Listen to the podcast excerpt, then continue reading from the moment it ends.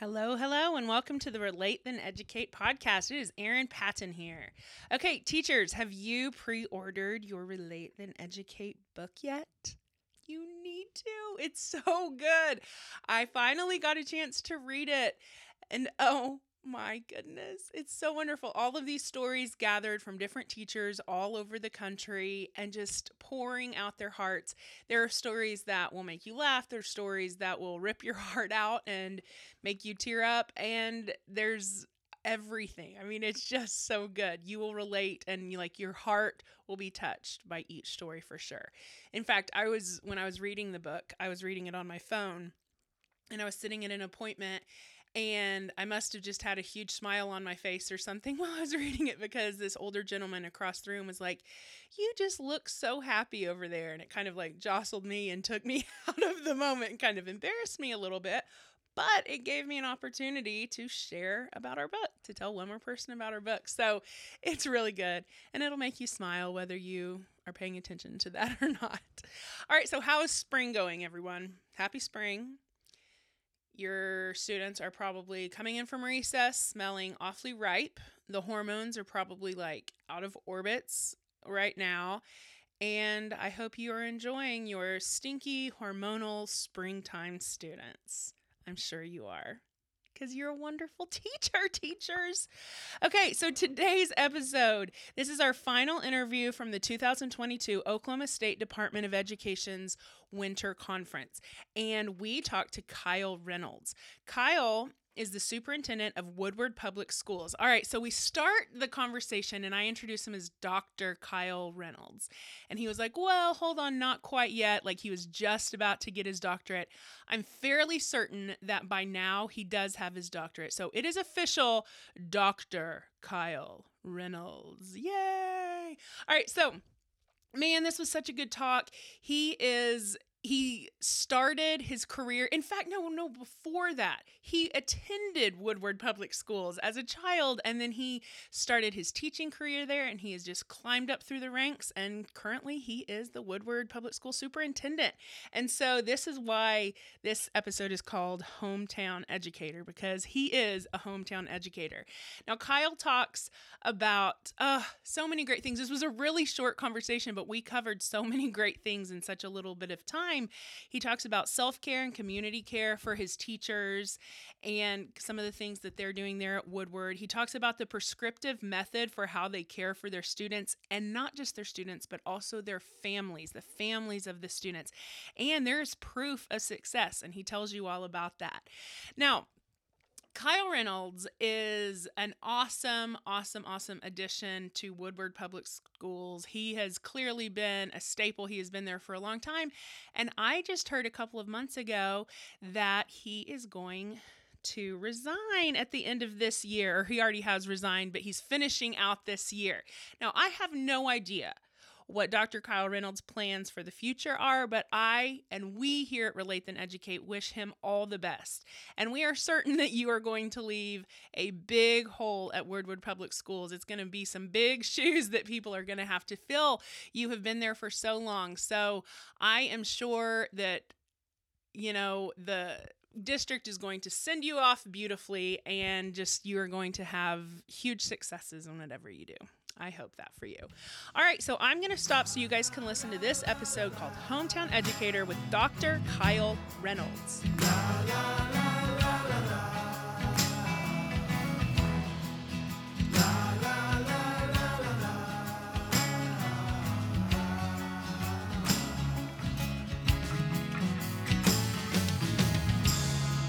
Amplifying the voices of teachers.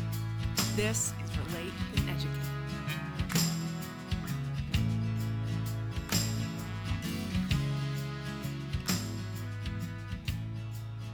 Hello there. We are back and we are talking to Dr. Kyle Reynolds. Hello there. How are you, sir? I'm doing great. And like I said, technically almost doctor. Almost I'm, a doctor, I'm yeah. Really close.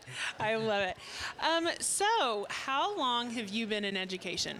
So this is my 28th year in education. 28th. My 28th 28. year. I was uh, started as an English teacher. Okay. In 1995 at my in my hometown. This I was born and raised in Woodward, and it's the only school that's ever wanted to hire me. So I've just stayed there. And I was an English teacher for a few years, and I got really hooked into the IT side, and I was the tech guy for Yeah. 10 years. Uh, demoted to assistant principal in 09. My former boss really hates it when I say that. And and then I got kind of sucker punched after four years, and the superintendent said wanted me to come up to the central office as Yeah. a deputy and to help do some things. And the next year he left, and they made me superintendent. Wow. So kind of a weird got- journey, but Get- things got deep real quick, yeah, right? in a hurry. Well, that's interesting. I I uh, graduated from Oklahoma State in '97, and my first job was in my hometown of Nowata. Yeah. yeah. And you know, even Jesus didn't preach in his own hometown. I mean, Yeah. it's a tough Yeah. gig. Well, I, I didn't stay there. Uh, I would stay there four years, and, and then we moved on. But uh, it, it's a trip to go back to the same buildings where you went to school. Right. Did you experience that? Absolutely. And there were a couple of teachers that I was still pretty intimidated by, you know. And Mrs. McLean hollered at me, Mr. Reynolds, in the hallway one day. And I mean, I locked up like I was back at basic training, you know. Yeah. I mean, Yeah. so it's been really interesting, but it's a it's a it's a sense of pride for me. You know, my great grandmother settled eight miles north of Woodward a hundred years ago, Oh, and wow. was actually a teacher in in the area. So deep roots, and I'm just proud of my school and proud to raise my family there. That's awesome. That well, is we wanted to talk to you today about um, the care, the, the self care, and we try to stay away from that term, but that's the only thing I can come up with at the moment. But just of your teachers and, and the climate of your school, and you've done work in that area, and we just like to hear what it is that Woodward is doing uh, in that regard.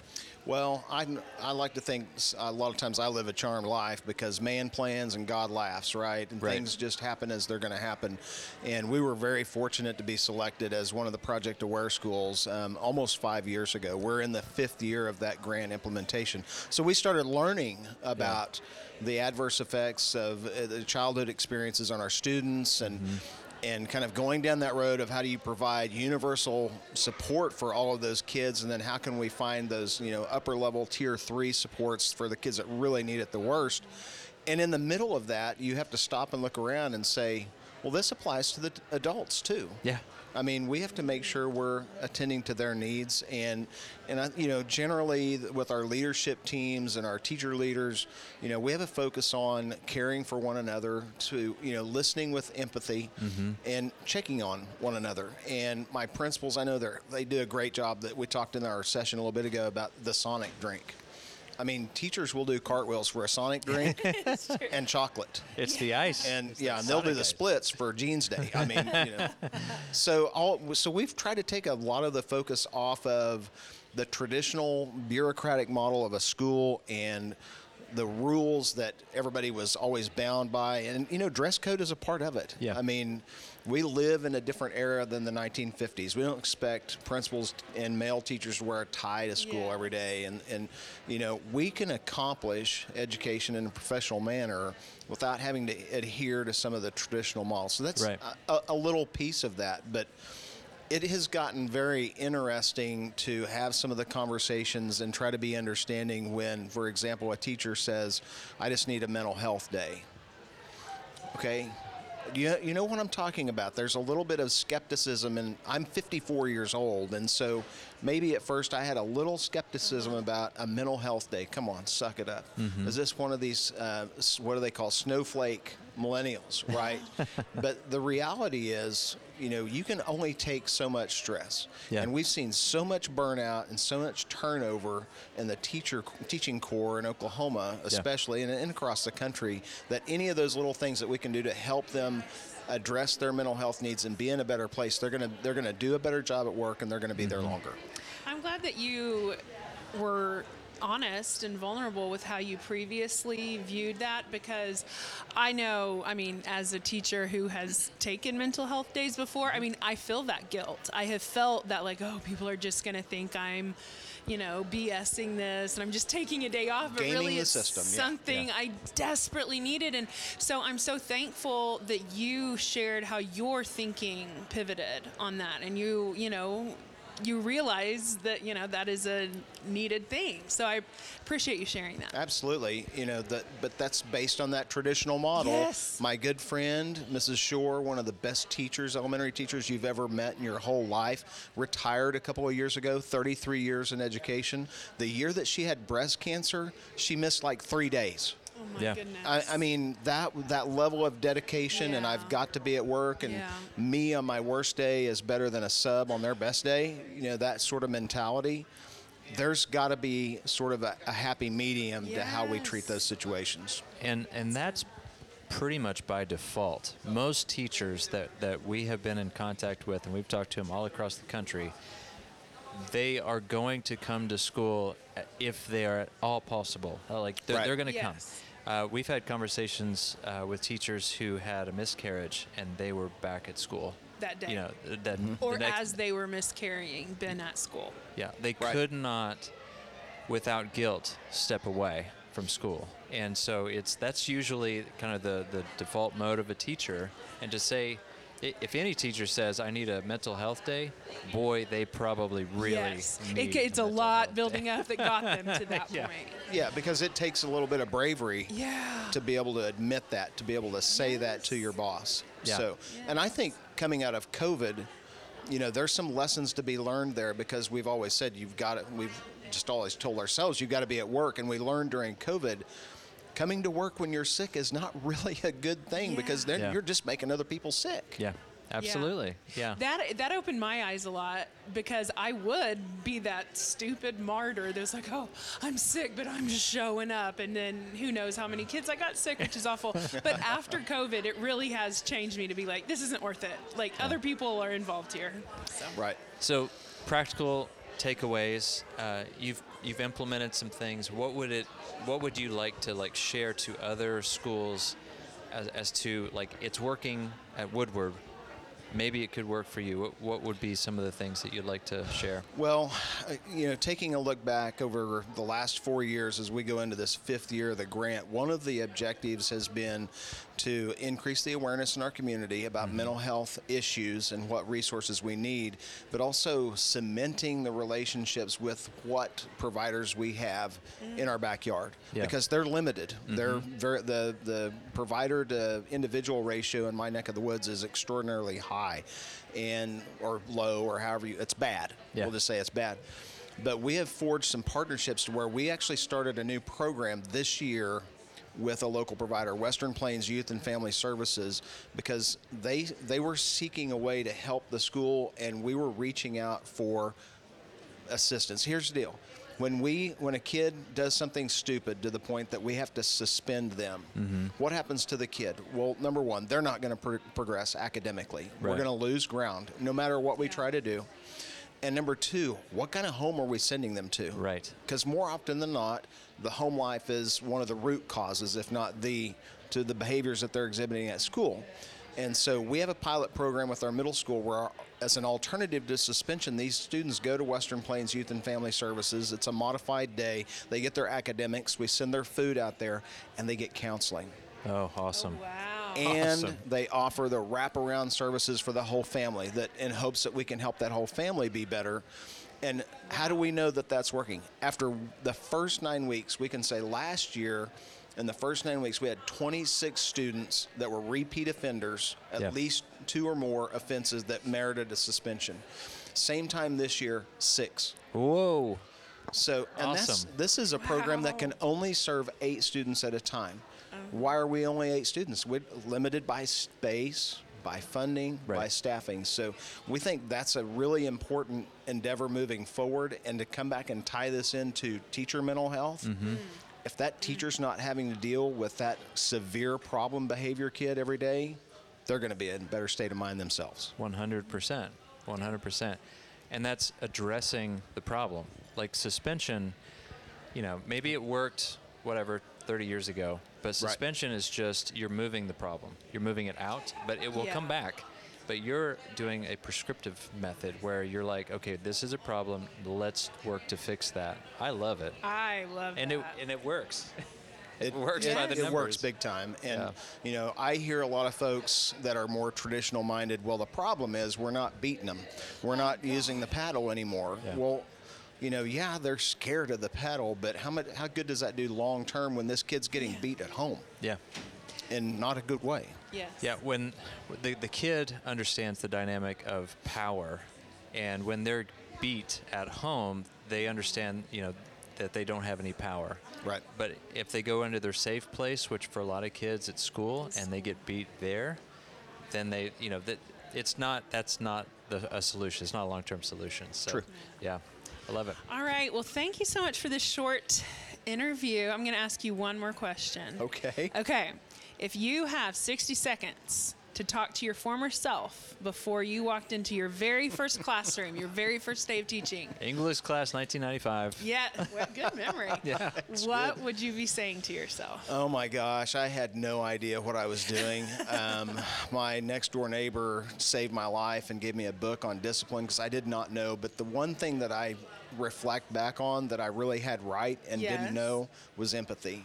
Just being able to be attentive to kids and try to understand where they're coming from and being able to understand that the behavior that's coming out that's negative is because of something.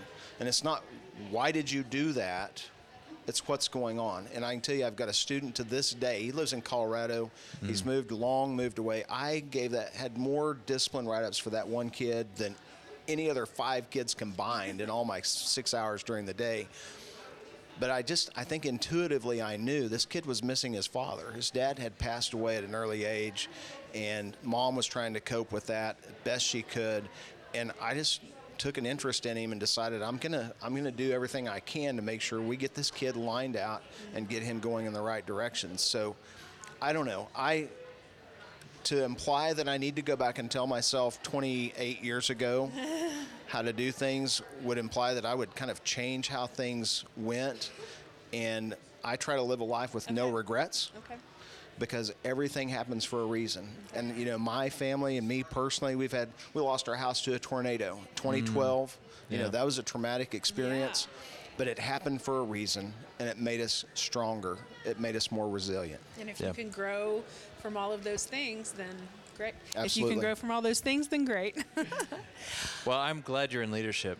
yes. Thank I, I you for really am that. glad you're in leadership because you you exemplify like what it is to be an educator, Mm. empathetic and kind Yes. and uh, compassionate. So that's I love it It's very humbling. Thank you. Thank you so much for joining us. Thank you. Please visit our website at relatetheneducate.com. And if you'd like us to come to your school, go to our website, click on our speaking page, and see what all we talk about and get in touch with us. We can also personalize our messaging and what we're talking about with your teachers based on your needs. So definitely reach out. Um, we are always looking for more teachers to talk to, and teachers, you have a story worthy of sharing. So reach out to us on our website or email me at Erin, E R I N, at relatetheneducate.com, and I will get back to you ASAP. I can't wait to meet new teachers. Like I said, you have a story worthy of sharing, and we would love to get the chance to share your story with you. That would be wonderful. So get in touch with us. Please like and follow us on Instagram and Facebook at Relate Then Educate, and on Twitter at Relate Then EDUC in the number one. And then on whatever you're listening to this podcast, please, please, please follow us and leave a review. It's how we grow, and we would really appreciate that. we really appreciate that. All right, and finally, teachers, we love you. You are worthy, you are valuable, and you are loved. Bye.